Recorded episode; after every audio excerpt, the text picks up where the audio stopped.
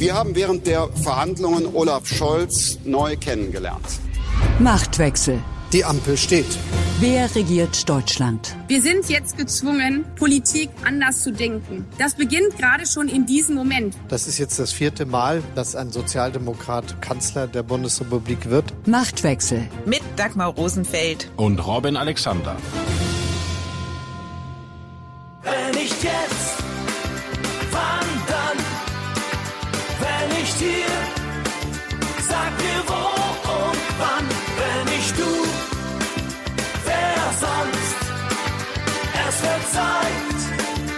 nimm dein Glück selbst in die Hand.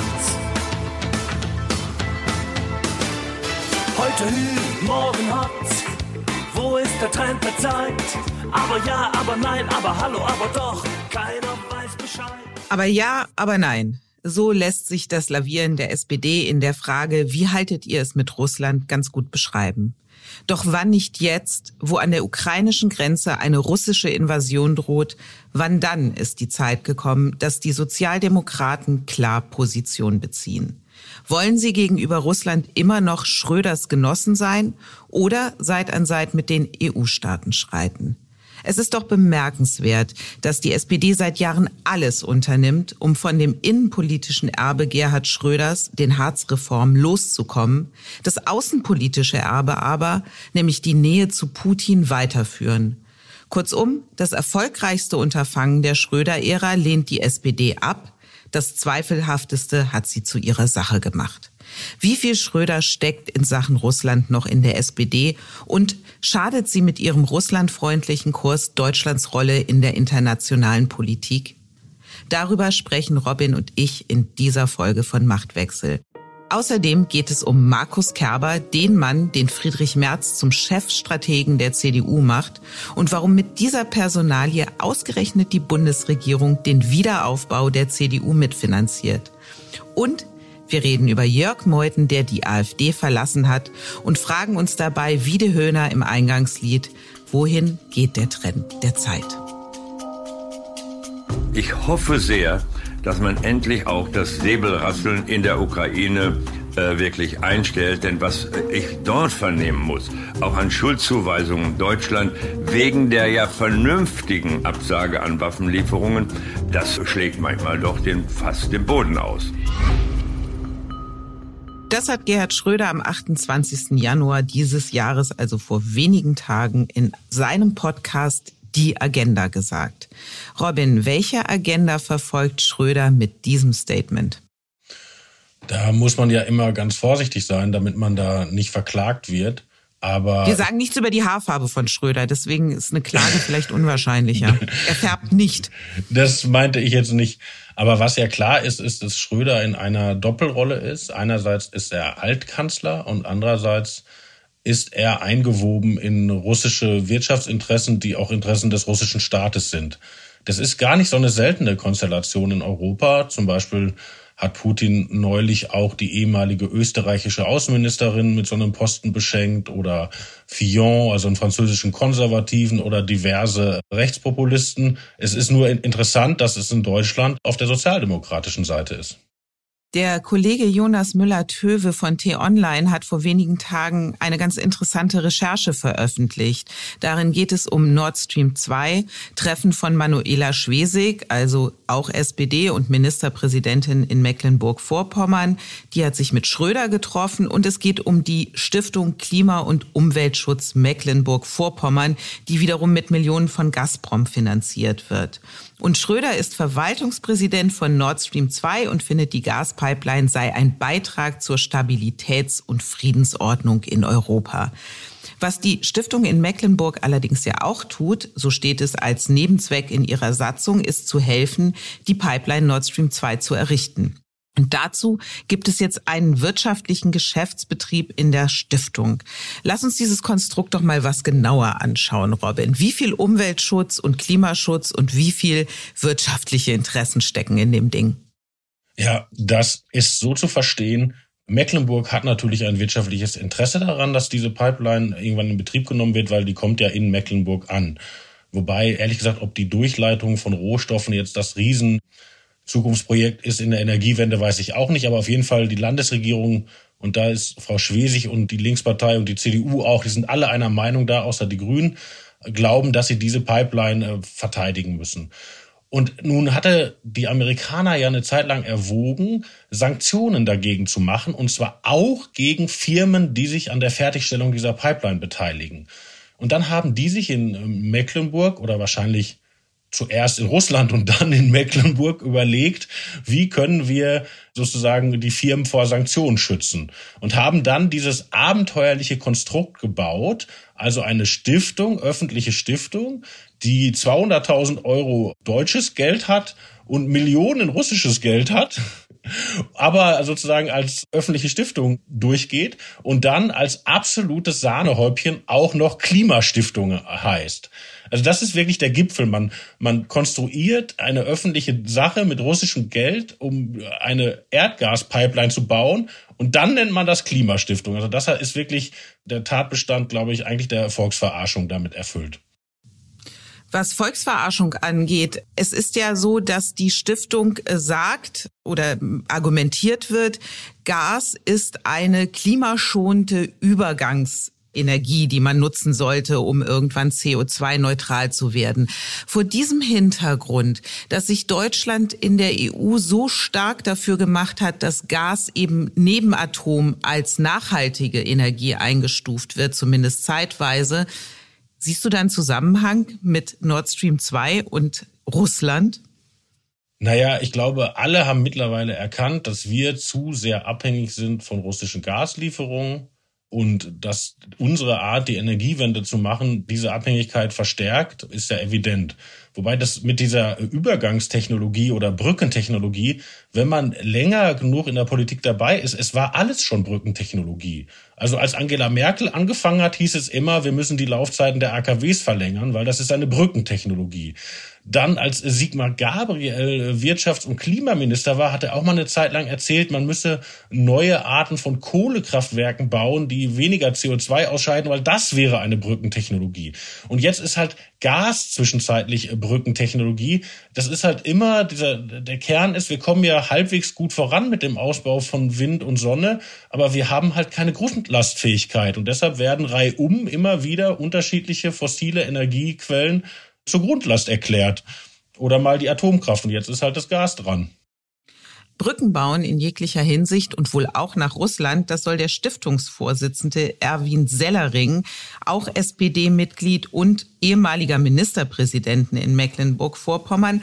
Und der hat jetzt dem Kollegen von T-Online gegenüber erklärt, auf Nachfragen, in der Umsetzung der Stiftung ginge es darum, den völkerrechtswidrigen Einschüchterungsversuchen einer Großmacht zu begegnen. Und mit dieser Großmacht sind tatsächlich die USA gemeint und es geht eben um Sanktionen gegen Unternehmen, die sich am Bau von Nord Stream 2 beteiligen. Was sagt so eine Aussage von Sellering über die SPD? Ja, da muss man jetzt allerdings präzise sein. Ich hatte ja schon erwähnt, es stand im Raum, dass die USA Sanktionen gegen deutsche Firmen machen, die sich am Bau von Nord Stream 2 beteiligen.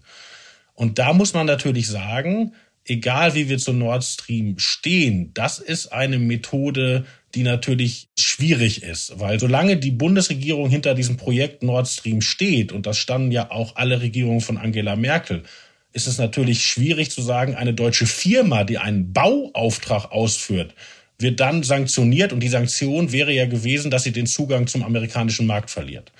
Also das ist schon problematisch. Und Joe Biden hat ja auch davon Abstand genommen und dass man sich als Bundesregierung überlegt, wie reagiert man auf solches amerikanisches Verhalten, kann ich verstehen. Das Problematische ist halt nur, dann mit Gazprom, also einer Unternehmung, die direkt zum Kreml gehört, so ein Stiftungskonstrukt zu machen. Das ist problematisch, wenn man bedenkt, dass der Kreml gleichzeitig rechte Parteien in Italien finanziert, rechte Parteien in Frankreich Kredite gibt, was der Kreml im Informationskrieg macht und so weiter und so fort, dann finde ich da, dass die Sozialdemokraten da ziemlich wenig reflektieren, was sie da tun. Und vor diesem ganzen Hintergrund bekommt dann auch Schwesigs Positionierung im Ukraine-Konflikt eine doch besondere Bedeutung. Lass uns mal hören, was sie zum Beispiel am 24. Januar im Bericht aus Berlin gesagt hat. Ich sage aber auch, dass diejenigen, die schon immer gegen das Pipeline-Projekt waren, jetzt auch nicht die Situation nutzen dürfen, um das Pipeline-Projekt zu stoppen. Denn es ist wichtig, dass Deutschland jetzt mit Russland im Dialog bleibt, gerade in diesen schwierigen Zeiten. Und eine ganz große Mehrheit in meinem Land sieht es genauso. Robin, da beschleicht einen doch schon das Gefühl, dass es weniger darum geht, die Ukraine zu schützen, als das Nord Stream 2 Projekt.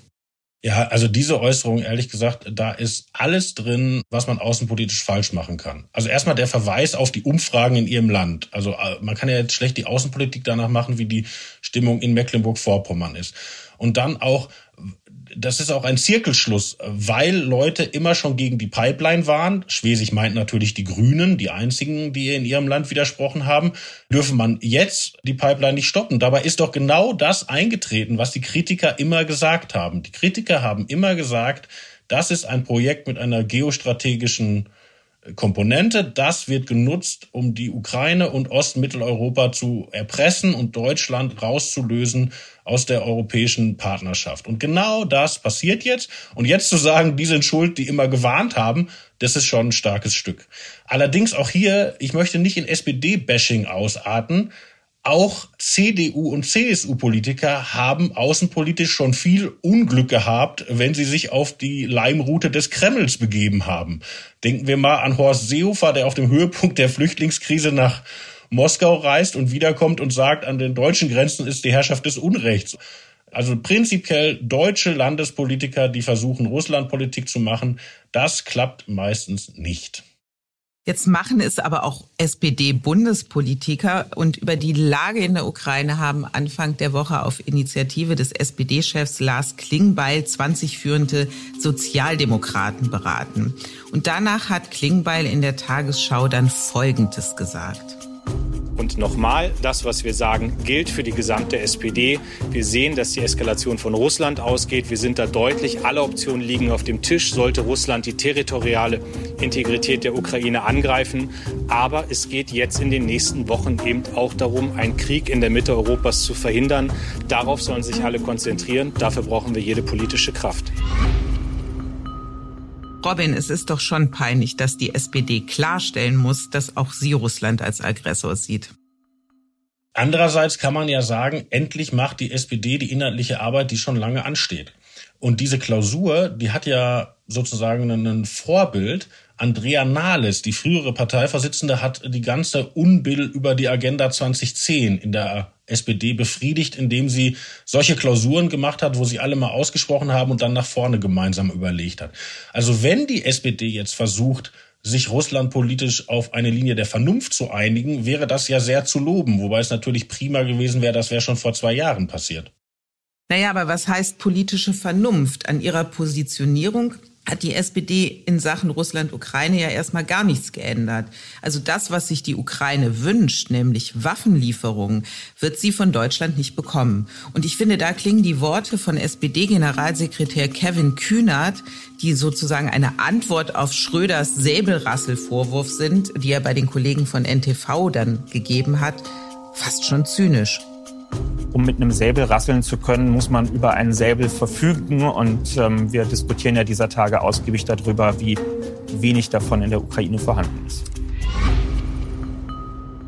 Also da stellt er selber fest, dass der Ukraine das Material fehlt, um sich Russland zu erwehren. Und gleichzeitig sagt die SPD Nein zu Waffenlieferungen. Also das Nein zur Waffenlieferung ist eine Kontinuität zur Merkel-Regierung. Merkel hat dafür gesorgt. Aber Merkel regiert nicht mehr. Ja, aber das ist kein spezifisch sozialdemokratisches Sonderproblem. Also ich bin ja dafür, das zu überdenken. Und da bin ich ja ganz bei dir.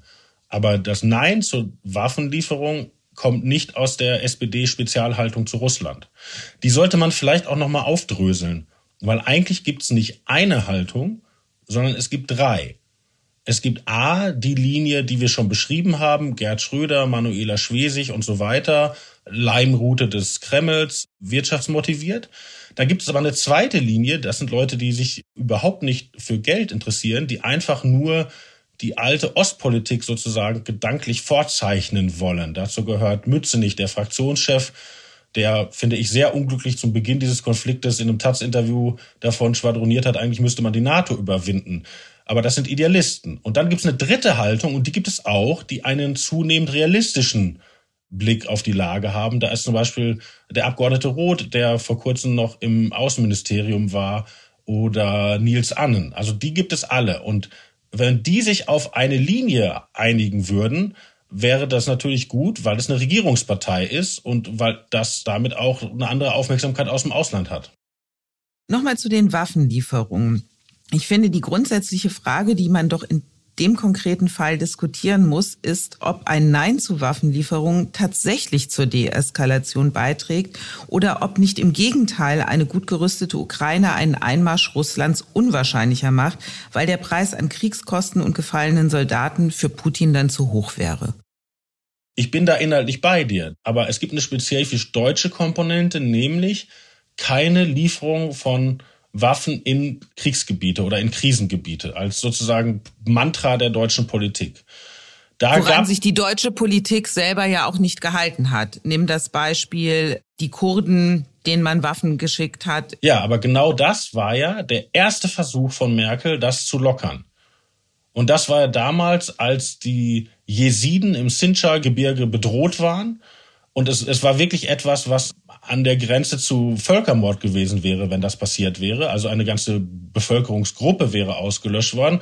Und da hat man dann kurdische Peschmerga bewaffnet, was aber auch im Merkel-Kontext immer schon als große Tat und jetzt haben wir Deutschland ein Stück nach vorne bewegt. Aber wie immer war typisch Merkel, es fehlte dann das nach draußen so zu begründen, dass das überhaupt eine Menge Leute mitbekommen haben.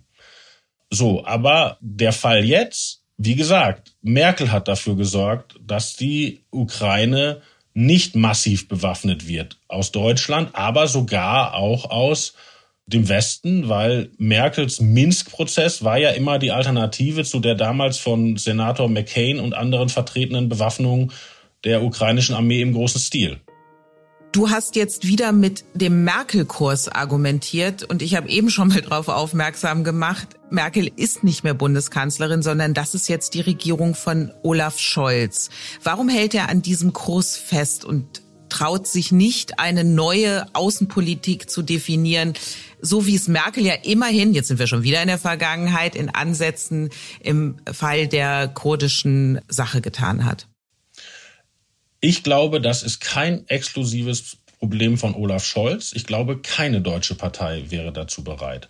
Es hat einen Versuch gegeben, das war Robert Habeck im Wahlkampf. Der ist ja an die ukrainische Front gefahren, hat martialische Bilder von sich machen lassen und hat anschließend gesagt, wir sollen wenigstens Defensivwaffen liefern. Das hat er aber im Wahlkampf ungefähr dreieinhalb Tage durchgehalten und dann musste er zurückrudern, weil die anderen in den Grünen ihm gesagt haben, das machen wir nicht. Also es gibt dafür keine Mehrheit in den Grünen, es gibt keine Mehrheit in der SPD.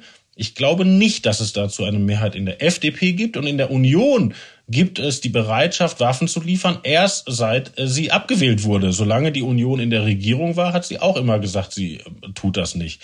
Und wenn sie in Verantwortung wäre, glaube ich, stünde auch da die Debatte noch aus. Also das ist eine sehr deutsche Debatte, die geführt werden muss in allen Parteien. Natürlich am dringlichsten in der SPD, weil das jetzt die größte Regierungspartei ist.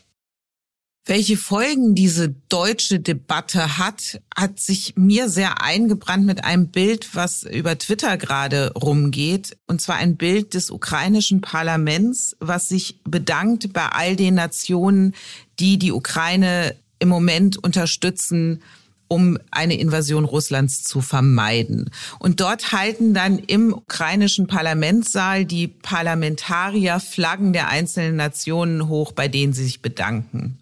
Eine deutsche Flagge ist nicht dabei. Ja, also, aber man kann ja nicht Außenpolitik nach Flaggenschwenken machen. Was ich aber interessant finde, ist, dass die deutsche Bundesregierung erkennbar keine Vorstellung hat, was ihre Kommunikation im Ausland wirklich auslöst weil in dieses Dilemma, Deutschland liefert keine Waffen, Deutschland wirkt, als lasse es Leute, die proeuropäisch sind, hängen. In dieses Dilemma die Botschaft zu setzen, wir schicken 5000 Helme, ist natürlich die schlimmste Kommunikation, die man machen kann. Ne? Und, und das ist nicht nur eine Frage von, wie steht man für einen Tag in der Öffentlichkeit da. Da bricht wirklich in Polen, im Baltikum, in anderen Orten gerade gerade bei jüngeren Leuten massiv Vertrauen in Deutschland und in die EU weg. Also das ist richtig ein Problem, dass so kommuniziert wird. Also es scheint Deutschland ist wankelmütig, es scheint Deutschland hat Spezialwirtschaftsinteressen mit Russland, es scheint Deutschland steht nicht richtig auf der Seite des Westens und das ist natürlich ein fataler Eindruck, den wir machen, gerade bei der jüngeren Generation in Ost- und Mitteleuropa. Im Hinterzimmer. Führen, das heißt delegieren. Und Friedrich Merz hat delegiert. Er hat sich einen Chefstrategen zugelegt, der im Konrad-Adenauer-Haus aufräumt. Der Mann, der das machen soll, ist Markus Kerber. Er war Staatssekretär im Innenministerium und Horst Seehofers Mann für alle Fälle. Robin, wer mit Seehofer klargekommen ist, für den ist das Adenauer-Haus doch ein Pipiklacks, oder? Der ist eigentlich gar kein Seehofer-Mann, der war nur sozusagen ein ausgeliehen an Seehofer. Eigentlich kommt, Aus Versehen. Nee, ich glaube mit Bedacht. Eigentlich kommt der aus der Schule Wolfgang Schäuble. Und äh, das ist was Besonderes, weil äh, Schäuble hat ja so eine ganze Reihe führender Beamter hervorgebracht, die so bisschen abweichen von dem Mainstream in Deutschland, nämlich die sozusagen sagen, wir müssen aktiv der Politik Vorschläge machen. Also wir warten nicht ab, äh, bis der Minister fragt, konnte mir mal die Zahlen holen, sondern wenn der Minister in den Raum kommt, liegen schon drei Konzepte auf dem Tisch und er kann sich entscheiden. So, und dieser Markus Kerber war früher in der Wirtschaft, hatte richtig viel Geld verdient und ist dann von Schäuble sozusagen in den Staatsdienst geholt worden und gilt intern in der Bundesregierung als der Vater der Islamkonferenz. Was sehr interessant ist, weil der, die Islamkonferenz ist ja kein dezidiert konservatives Projekt, sondern diese Ideen, deutschen Islam zu kreieren durch so ein bisschen staatliche Incentives, auf jeden Fall was Interessantes war dann später in der Flüchtlingskrise wiederum jemand, der geholfen hat, ein realistisches Lagebild im Finanzministerium zu machen, das von dem Lagebild im Kanzleramt etwas abwich. Und ganz interessant, zuletzt unter Seehofer war Markus Kerber der Mensch, der diesen ganz, ganz harten Corona-Plan geschrieben hat. Du erinnerst dich ganz am Anfang der Corona-Krise, so kurz vor dem ersten Lockdown sickerte mal ein Papier aus dem Innenministerium durch, wo drin stand, eineinhalb Millionen Tote könnten passieren und Kinder könnten ihre Eltern anstecken und wenn die sterben, wären die Kinder niemals froh und man müsse massiv sozusagen die Bevölkerung, jetzt meine Worte, einschüchtern. Und dieses Papier hat auch Markus Kerber für Horst Seehofer geschrieben. Also ein interessanter Mann. Und soll Kerber jetzt massiv all die Kritiker einschüchtern, die nicht damit leben können, dass Merz der neue Vorsitzende ist? Naja, da er jetzt von 95 Prozent für Merz gestimmt haben, diese 5 Prozent Kritiker, glaube ich, sind schon von selber still. Nee, das Interessante ist, der wird im Adenauer Haus eine Rolle einnehmen, die es noch gar nicht gibt. Also der macht sozusagen nicht die kleinteilige Parteiarbeit, wann kommt wo, welcher Aufsteller in welchen Ortsverband, sondern soll tatsächlich politische Konzepte machen. Also das, woran es in der CDU eigentlich in den letzten 20 Jahren gebrach. Und ich habe ja in der Anmoderation gesagt, das ist mit Unterstützung, natürlich nicht freiwillig, der Bundesregierung erfolgt das ganze Projekt. Ja, das freut einige Leute in der CDU diebisch. Der Kerber wird zu 75 Prozent weiter von der Bundesregierung bezahlt werden, obwohl er ja an ihrer Ablösung durch die CDU arbeitet, weil der war ja Staatssekretär. Und als das Innenministerium von Frau Faeser übernommen wurde, hatte sie für Herrn Kerber keine Verwendung mehr, weil er das falsche Parteibuch hat. Das ist ein bisschen gegen den Trend, weil in letzten Jahren oder Jahrzehnten hat sich eingeschlichen, dass sehr gute Beamte auch Parteiwechsel in der Leitung überleben. Also zum Beispiel im Finanzministerium gibt es den Werner Gatzer, der hat schon den Haushalt gemacht für Steinbrück, der hat den Haushalt gemacht für Schäuble, der hat den Haushalt gemacht für Scholz und jetzt macht er den Haushalt für Christian Lindner, also der Staatssekretär, der den Haushalt aufstellt der ist Sozi, aber alle anderen akzeptieren, dass er ein Fachmann ist. Oder Jörg Asmussen, auch ein Sozialdemokrat, der für Merkel die Bankenrettung verhandelt hat. Oder Rainer Barke, eigentlich ein Grüner, der immer weiter gemacht hat als sozusagen Auskenner des Erneuerbaren Energiengesetzes. So, und Frau Faeser stellt sich nicht in diese Tradition, Fachleute weitermachen zu lassen und hat Herrn Kerber gebeten, nicht weiterzumachen. Ja, und dann macht er jetzt eben auf Staatskosten für die CDU weiter. Das nennt man Anschlussverwendung. Die Erkenntnis der Woche. Eine Volksweisheit besagt, wenn es am schönsten ist, soll man gehen. Bei der durchaus völkischen AfD gilt, man geht erst, wenn es nichts mehr schön zu reden gibt. So ist es bei den Rücktritten von Bernd Lucke gewesen, bei seiner Nachfolgerin Frauke Petri und jetzt auch bei Jörg Meuthen. Meine politische Wertung ist, dass die Partei einen Kurs nimmt, mit dem ich nicht einverstanden bin und den ich auch nicht mitzugehen bereit bin. Ich will eine konservative Politik, keine reaktionäre. Ich will eine freiheitliche, keine beliebige. Ich will eine patriotische, aber keine nationalistische Politik. Das sind die Positionen, die ich habe und es geht eindeutig in die andere Richtung. Das hat Meuthen in den ZDF heute Nachrichten gesagt. Robin, ist Meuthen der Bekämpfer der Rechtsextremen innerhalb der AfD gewesen, als der sich jetzt inszeniert? Darauf kann man antworten, das kommt auf den Zeitpunkt an. Also wie schon seine Vorgängerin Frauke Petri hat er Deals mit ganz rechts gemacht, solange es ihm nutzte. Und als er gemerkt hat, dass die ihm an den Kragen wollen, hat er auch gegengearbeitet. Also das ist ja eine Frage, ja, eine Frage des Zeitpunkts, wie engagiert er da war. Welche Konsequenz hat es jetzt, dass Meuthen nicht mehr dabei ist? Was passiert nun in der AfD?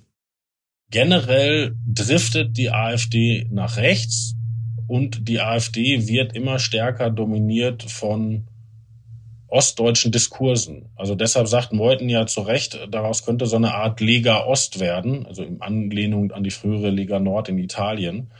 Und das ist tatsächlich so. Also das ist ja Diskurs, der in Sachsen in Teilen auf dem Land schon hegemonial ist, aber in weiten anderen Teilen der Bundesrepublik nur noch Kopfschütteln auslöst. Ich habe nicht mit dem Kopf geschüttelt, während du geredet hast, lieber Robin.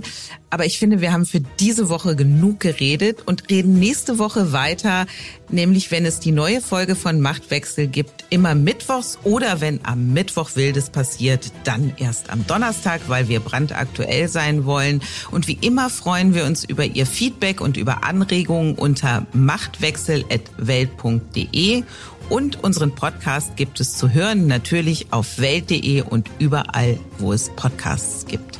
Auf Wiederhören.